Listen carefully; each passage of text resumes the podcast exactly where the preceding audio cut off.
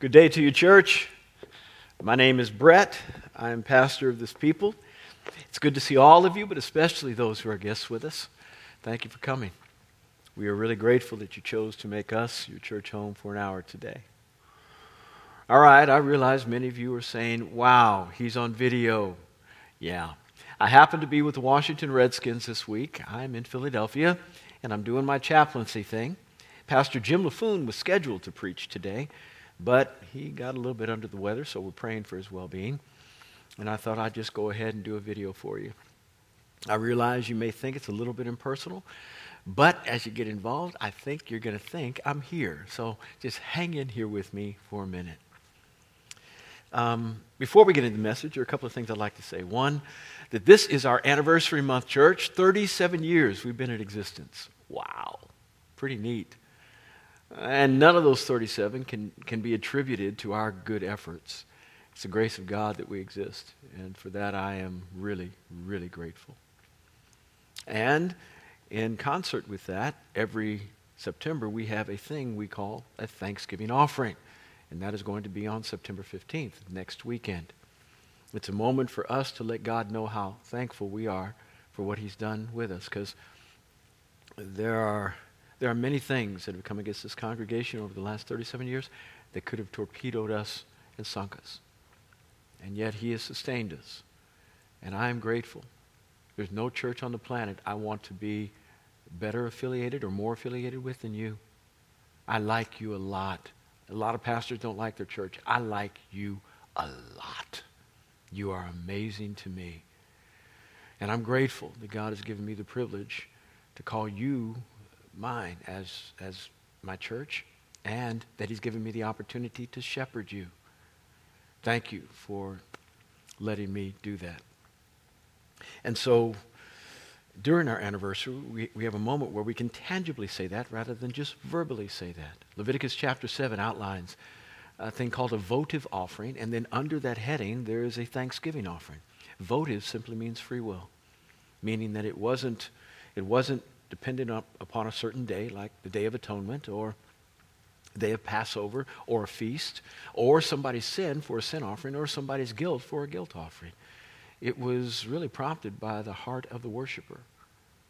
If he was grateful, he could do it any time he wanted.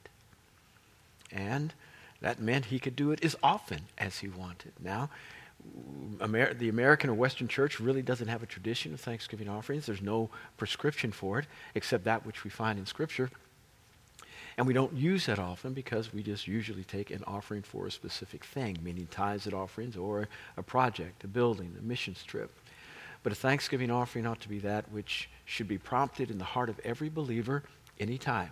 Not prompted from here. It doesn't have to be. It can be, but you shouldn't be dependent upon that. And since we don't we, we are not used to that we make at least once a year an opportunity for you to be able to contribute in a way that is substantive. Now the words of our mouth need to communicate thanksgiving to god regularly. But he also says if you are thankful i am also prescribing a way whereby you can tangibly represent that. And so leviticus chapter 7 is one place where you can look at that. And then in psalm 50 verse 23 uh, the psalmist begins to, to depict uh, somebody in, in, who is given a thanksgiving offering and how God responds to that. It says, He makes his way orderly and straight, he who offers a thanksgiving offering to me. And so when we offer to God something of substance that shows how grateful we are, God responds to us. Now, it might be that you're grateful for something individually that has nothing to do with this church's existence. Good for you. Thank Him for that, tangibly. Or it might be that you find your greatest degree of gratefulness in your life at this point, the fact that you found us. Good for you. Thank Him for that. Or there could be a combination of both and more. Thank Him for that. And so we provide this moment on September 15th for you to say, Lord, this is how I feel about how you've treated me and how, how I can now respond to you in proportion to how I feel about my gratefulness. Come ready to give on, on September 15th. Secondly, today we've got our, our moment of open house for our small groups. Now, our small groups are really the relational lifeblood systemically for our church. What happens here is really important. What happens in the lobby after church is equally as important. You connect with people, you see old friends, you catch up, you pray for one another, you support one another. All those things are good. But discipleship can only happen at a certain level here. I have relegated this pulpit to being a discipleship pulpit that is not so religious in its orientation that it doesn't have application to the world. It really helps you, but it doesn't help you as much as it could because I can't get in your life personally. There are 5,000 of you. I can't meet with you all. But our small groups are the places at which people can find folks that have common vision, common values, understand the scriptures, and can leverage their progress for your gain. Small groups allow folks to get in one another's lives and support one another and help one another. 10 to 18 folks, a part of a small group in a home or a business or at a Starbucks or in the lobby of the church, finding help and relational strength. It's not just a system, it's not just a program. It is the way we help you best. And so I am begging you for this open house, go out there after the service.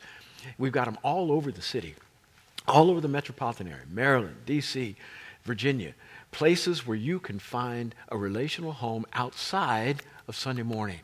And I'm begging you, take advantage of these moments. And it's a place not only where you can find discipleship, be discipled, but it's a place where you, you now, as you are discipled, disciple others and be trained up in leadership to lead a small group. It's a, it's a beautiful vehicle to do what we do in terms of values and, and vision. Uh, we have five values that are most important to us discipleship, leadership development, family, evangelism, and the lordship of Christ. In small group, almost all those things happen. And I'm begging you, get a part of a small group. It's for your gain, it's for your family's aid, their help, their progress, and your community needs you to grow up faster than you could ever do on your own. I beg you, go out there and figure out which one you can be a part of. All right. Turn with me over to the book of Matthew, chapter 5. Matthew, chapter 5. We're going to continue our series on the parables of Christ, and I think this is going to be the last one. And today we're going to talk about salt. The title of the sermon is Salt, Applied and Reached For. Salt, Applied and Reached For. Matthew chapter 5, we're going to look at verse 13. Matthew 5, verse 13. Jesus is speaking, and he says, You are the salt of the earth. But if the salt has become tasteless, how can it be made salty again?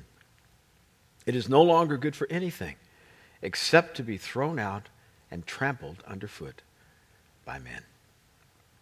Lord, help us as we study.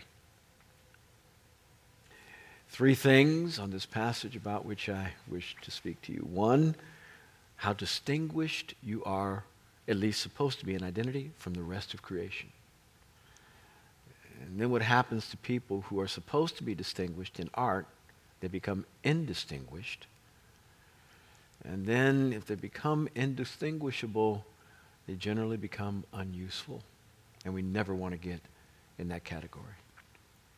Jesus is doing what he can to describe uh, what the kingdom is like and what people ought to be like in the kingdom and how that kingdom with people in it relates to the world. And he's using stories. Now, he's the best theologian that has ever been. None have been better at understanding the connection between reality, which is really good theology, and the stuff in which people are living, which is really usually bad theology. Poor practice. They're not doing well in how they process life and make decisions. And so Jesus is trying to help the disciples understand who they are to this world that doesn't make any sense, who they should be to a world that's going in the wrong direction, how they need to be signs that point in the right direction, and they need to apply their lives to those people so that they know what it feels like to be right and do right. We aren't to be people that just talk to folks. They ought to be able to experience us, not just hear our theology. We have to get close enough to folks whereby they understand what it looks like to live most right. We need to invite people into our homes, into our personal lives with Bible study letting our experience be a springboard to their success. We ought to have fruit that accompanies the truth we believe. It's really hollow Though it might be true, when somebody preaches and talks about living right, but they are doing it. I'm not going to go so far as to call it hypocrisy because all of us got a little bit of that in us. I mean, nobody lives as right as they believe. Nobody, though we should. No excuse not to, but we don't. All of us fall short. And every time we do, we need to run to God in a hurry and say, Help me, fix me, I repent. I turn away from that which I've done wrong and I choose to be right. That's the response whenever we don't live up to what we believe. But there are those folk who choose not to live up to what they believe. They talk a good talk, but they don't walk anything like what Jesus said. And, and John, the beloved, he not only wrote the book of John, but he wrote 1st, 2nd, and 3rd John. And in 1 John chapter 2, he says, He who believes in Jesus must walk just as he did. He connects the thoughts and the good ideas we call good theology with the practice. He said, if you love him, if you're going to identify with him, do what he did. Walk in such a way that it makes people think that he's living on the inside of you and controlling your actions and has the steering wheel to your life. So Jesus is trying to help these disciples understand that there should be no difference between believing and doing. No difference between a person who actually accepts Jesus and a person that actually is a disciple of Jesus. In the New Testament, there is no difference between a believer and a disciple, though Western Christianity has made it so. You can actually come down front in, in many churches and say, Jesus, forgive me of my sin. I love you. You're amazing. Thank you for all you've done for me. I'm yours now and then walk away and, and have no difference in your life. You made a prayer, you prayed a prayer, made a commitment, but it didn't matter. It didn't matter to anybody in your world. It didn't matter to you. You may have a reservation in heaven. When I say matter, I mean it didn't make a difference to anything. And God wants there to be no distinguishing between what you believe and what you do. Here, Jesus describes this in parable form taking great theological points and making them simple to people. And he uses the illustration and composite, the, the, the, the, the stuff of the earth called salt, and what salt does.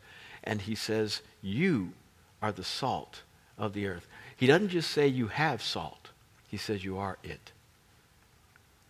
We are, we are, we are identified as a mineral. Eh, don't be mad. He identifies you in parable form in many other ways. But here he's trying to make a point about how important the disciples are to the world. This is what you are to the world.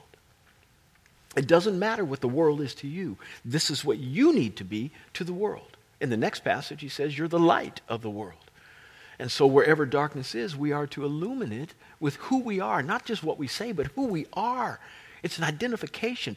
It's a reformation of whatever the enemy had in mind regarding our identity, and God beginning to change that so that we can be a benefit to people in the world that are going in the wrong direction, doing the wrong thing, saying the wrong thing, believing the wrong thing. We are to be salt.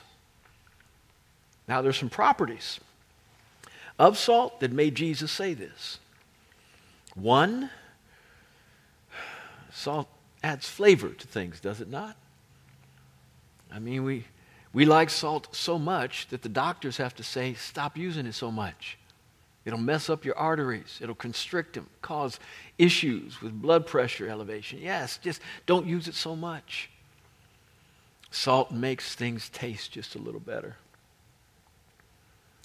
And when people come to you, they ought to be able to taste something. You ought to flavor everything that is reality for them. It's, again, it's not just words. Can they taste your life? Now, those of you who are Bible scholars, you reference the idea of taste, what the, the psalmist said in Psalm 34, verse 8 Taste the Lord and see that he is good. Well, I'm convinced that that passage is best utilized when people understand what it means to be a witness. That Jesus says, I want you to be witnesses of me to the earth in Acts chapter 2. When the Holy Spirit comes upon you, He will make you my witnesses to Jerusalem, Judea, Samaria, and to the remotest parts of the earth.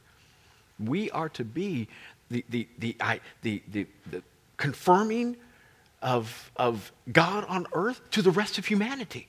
We are the proof that he actually is who he says he is and did what he said he did. Now, I can use my apologetics to help people understand the lies that they need to, to renounce. But there is nothing more powerful than a life lived right. Nothing. If my words cannot back up my life, then there's a hollowness that ought not be there. And when people sink their teeth into my life, they get close enough. They say, wait, wait, wait, wait, something's a disconnect here. I can't figure out why you're saying stuff that's right, but you're not living stuff that's right. People know that there ought to be no disconnect. And so when the psalmist says, Taste the Lord and see that he is good in Psalm 34, verse 8, it translates to us in that Jesus ought to be in your life so much that when people taste your life, they taste him. And all they want is who he is.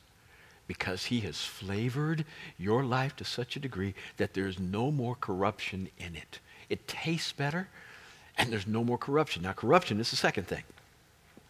Corruption is that which happens. Doesn't it just happen? Uh, let, me, let me explain that to which I'm referring. You put a piece of meat on the counter and uh, leave it there for two days and see what happens. Maybe you cut some fruit, some cantaloupe, watermelon, honeydew. Leave it out in the open for two or three days. Don't refrigerate it. See what happens. That thing was perfectly fine when you cut it. Two days later, it's got a little film on it, smells a little funny. You bite into it, it's a little sour. What happened? You didn't add anything negative to it. But there's stuff in the air, there's stuff in the environment that affects things that have life in them. And when the stuff in the environment finds stuff that has life in it, because it doesn't affect inorganic objects, rocks don't spoil, when it finds things that had a form of life in them, it attacks it and begins to make it succumb to its, its will. It forces it to become what it wants it to become. And everything in this world is forcing humanity to become what it was never intended to be cross grained to God's will, in opposition to Him, enemies of Him. The corruption that exists is something that is just in the air, it's every place. And in order to stop the corruptive elements, we can't just talk to the air. We actually have to apply some salt or some preservative to the thing that happens to have a form of life in it. And when we do so, the corruptive elements have to stay away. They can't stand the environment of sodium chloride. They can't live in it any longer. And we are to be that preserving agent to everybody with whom we come in contact that stops the corruptive elements in their lives. I'm not saying we order them to stop doing things. You don't have to take control of somebody's life. It's just when they begin to taste and they see that your life is different, they then say, Please help me to become like you because I want the corruption that is in my life stopped. I see the benefit. Your kids love you. You have a 16 year old, he doesn't even talk back to you. Your daughter doesn't slam the door every time you have a conversation with her and she walks away. You really love your husband. Wow. Is he different than mine? Man, the way you talk about your wife. Mm, I'd have to lie if I did that.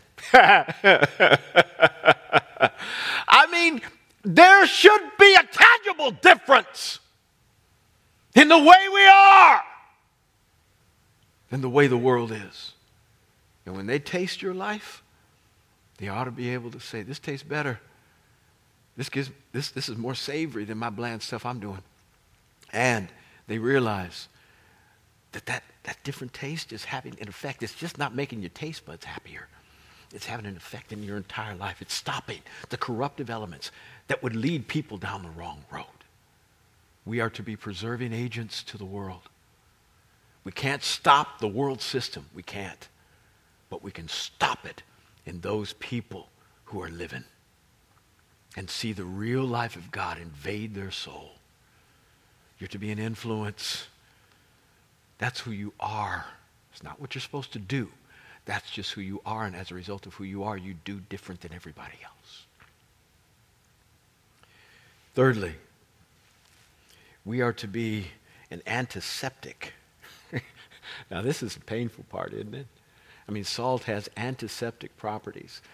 Uh, nobody wants salt to be applied to their wound. That is doubly painful. You almost, you almost say that hurts more than the injury. And so you, you shy away. Can't we use other things that are less painful? Yeah, we got a lot of them out there. Go to Walgreens, CSS, CS, CSS, CVS, whatever it is. Yeah, go there.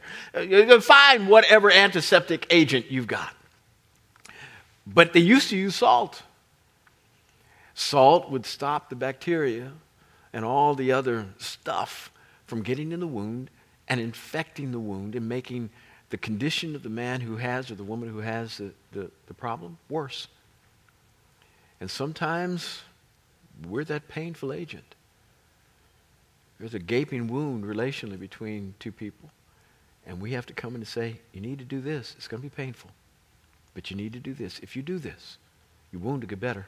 I know it will hurt immediately, but your wound will get better. You need to go back and apologize. You need to fix this. You need to make reparations here. You need to make restitution here. You need to fix it. You need to fix it. You do that, you repair stuff that's broken, and your wound will get better. If you don't, there are other things that might come in here and make it worse than it presently is. We are to be salt like that to, to individuals, to relationships, and help them get better. And then lastly, salt was used in moderate forms, measured forms, as an, as an agent to fertilizer. So they realized when they took whatever helped plants grow and they added salt to it, it helped plants grow better. Now, if you add too much, it'll kill it. But they added just the right amount and it helped plants grow better. When we are added to people's lives, we help them produce more. We help them be, be more productive. They have an abounding harvest. If they were to produce 30 fold, as the word says over in the parable of the sower that we saw in the first week, now they can produce 60 because of the little bit of salt that was added to their life. So, Jesus says, You are the salt of the world. But then he says, If the salt has become useless. Now, when he speaks of this, He's not saying once you have mined out the salt, put it on your table, and it becomes now so diminished in its value that you now need to do something else with it because it can no longer be used for that which you mined it. He's not talking about that. He's saying this if you have found salt, and salt is mined out of the earth, if you have found salt and you realize that it's combined with other stuff to such a degree that it no longer can do what salt needed to do, it's really not usable anymore. Meaning, if it has become indistinguished from the rest of the material from which you mined it, if there's no way to separate it, then it is not useful for, for that for which you mined it. Oh, I'm telling you, folks want to be relevant, and I want to be relevant. I'm not trying to be so religious that I make no sense to anybody. I'm trying to make sure the gospel makes sense to everybody. God makes sense. Now, it may not make the kind of sense that people want in that they want to stick with their sin and do wrong all the time and still have the blessing of God. That makes no sense, but it makes sense to them. So I'm not trying to appeal to the nonsense of the sense that people think it's sense in the world when it's not. What I am trying to do is produce a sense that produces kingdom principles and fruit in people's lives. God makes sense. And relevance ought to make sense. Relevance means that you're able to bring answers to people's problems in ways that are non religious in their orientation, but they are helpful meaning you don't need the garb of, if you're going to talk to somebody about how to save their marriage. Hallelujah! Oh, glory to God. We just need to pray now. Now, I'm not trying to be, I'm not, I'm not trying to be belittling to any tradition. I'm just saying, to somebody who has no idea what my sense of the Holy Spirit or the anointing feels like, I'm viewed as flat weird if I start doing that stuff. Bring my religious stuff into a relationship that has no relevance at all. I'm just trying to talk, just trying to convey truth. And so I want to be relevant. But I also don't want to go to the other side Uh, you know, one side is trying to prove you're so righteous and holy that you want the Holy Spirit to be involved in all you're doing. And, and sometimes you get a little bit overboard in your religiosity when, when God's not trying to convey himself like that. And then there's the other side who say, well, you know, I really want to be their friend. I want them to know how much I love them. And so you don't just become relevant, you become a chameleon. You know what a chameleon is, right? It's a lizard. And it has such good camouflage that you can't tell the chameleon from the background. It can change color. If it's on a, the, the trunk of a tree, it can become brown. If it's on a leaf, it, it can become green. You don't want to be somebody who is indistinguishable from the world. So, your buddies come to you and say, Hey, we're going out tonight. Going to Club 99. Want to come? This is, this is, this is, this is a way for me to show I'm really with him. I love him. Well, okay, I ain't mad at you if you go to the club. I know you're sitting there and saying, Pastor, really? Well, wait a minute now. Let me finish. Let me finish. I ain't mad if you, if you go to the club. As long as you go to the club and don't do what they're doing, and you, you, you, you become a light and witness about what club goers ought to do. Mm, probably they won't ask you next time to go to the club. Probably not. Probably not because you won't be lapping up the alcohol like they lap up. You won't be uh, grinding and bumping on the floor like they do. And you'll be praying for folks on a regular basis and ministering truth to them about how this environment is not helpful to their relational environment. You'll do everything you can to try to be different than them. And again, that will be the last time that you go to the club with them.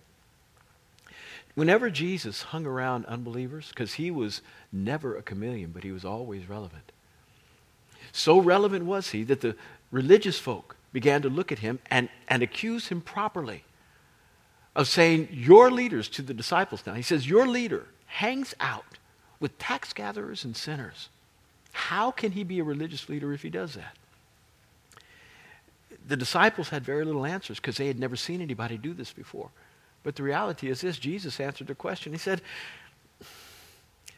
Does a well person need a doctor? Who needs a doctor? Sick. Well, that's what I'm doing. I'm going to the sick. Their souls are messed up. They need help. So I'm going to them. By the way, when I hang out with women who work at night, they stop. When I hang out with drug dealers, they don't sell anymore. When I hang out with tax gatherers, they want to give all their money back to the poor. They start an economic revival in their community, i.e., Zacchaeus when Jesus walked into his house, he said, If I have taken anything from anybody, eh, you don't need an if in front of that. You know you did. If I have taken anything from anybody, I will restore it fourfold. And I give half of my resources to the poor. Wow. Now, those religious leaders who were mad when Jesus said, I'm going to go eat at Zacchaeus' house. How can he eat with a tax gatherer? He's so messed up. His, his standards are so low, so low. He can't be a righteous man. After Zacchaeus repented like he did, all the religious leaders were saying, Hey, I got a tax gatherer you can see. Word was getting around. Jesus changes tax gatherers and starts economic revival in the community. Wherever he went, that was seedy, that was less than, that was low on the totem pole with respect to social acceptance. He raised the bar. You can't become indistinguishable. Relevance that doesn't distinguish you doesn't help you or them. We're not looking for chameleons. You have to be different because you are. You are salt. You can't not but be. You are salt. Be it even if it means it hurts, even if it's uncomfortable. Be who you are. And then lastly, he says, if you're indistinguishable, then you're unusable. So if the salt has lost its saltiness, its ability to do what you minded out to do, you weren't able to distinguish it, you weren't able to pull it out from the rest of the minerals of the earth. If you weren't able to do that, though you tried, it's good for, for nothing except to be thrown out in the street and trampled underfoot by men. I tell you one thing I don't want to be, and that's good, but for nothing. There are a lot of people who are good. Good with respect to their better than the worst. They're not good before God because no one can be. We're all criminals. We're all people who have broken about every law there is. We've done all bad. There's nothing good that, that can commend us before God as being worthy of his, his acceptance. And so the only way he accepts us is the fact that Jesus Christ died for our sins, paid our penalty, took our whooping for us, uh, so that we don't have to suffer the wrongdoings, suffer the consequences of our wrongdoings. Uh, that's the only way we can be accepted before God. We aren't good enough. So if, if there's no way for the salt to be indistinguished from the rest of the material, then it's good. It's good. Still, there's nothing bad about it. It's just what it is. But it's for nothing. I don't want to be good for nothing. I don't want to be just a little bit better than the other people out there and not have an impact that helped change the world for better. I want to be good, but for something. I want to be used by God. And God is looking for people he can use. He's looking for people he can use. And they are so few and far between. The writer of Chronicles says this, I think it's 2 Chronicles 16:9. The eyes of the Lord search to and fro throughout the entire earth, looking for a man for whom he might show himself strong. The rest of that passage talks about judgment because the man who it was being said about wasn't that guy. But it does give us a picture on what God is searching for. He's looking for somebody for whom, upon whose behalf, he can show himself strong. Your goal, my goal, should be to make his search short. Be the, be the person that volunteers. Don't make him have to look. You want to be useful? Make sure you separate all the stuff from your life that shouldn't be there so you can be the salt for which he mined you out of the earth. He mined you out to be salt. Be it. But if you're not, there's still some use for you, just not in God. Not in his perfect will. He says you're thrown out and uh, in the street and, and, and you're trampled underfoot by men. Uh, the Middle East is, is, depending upon where you go, but uh, the northern part of Israel actually got snow certain times of the year. And Jerusalem did too from time to time. Um, we know that salt has properties that allow for the, the melting temperature, excuse me, the freezing temperature of water to lower so that the snow and ice melt. Even though this kind of salt that was mined out was not useful for the table, nor for preservation, nor for antiseptic purposes because there were too many other impurities in there. It was useful for one thing it could lower the freezing temperature of water so that if snow was on the ground, ice was on the ground, they threw it out, and what did it do? It gave people traction to get where they needed to go.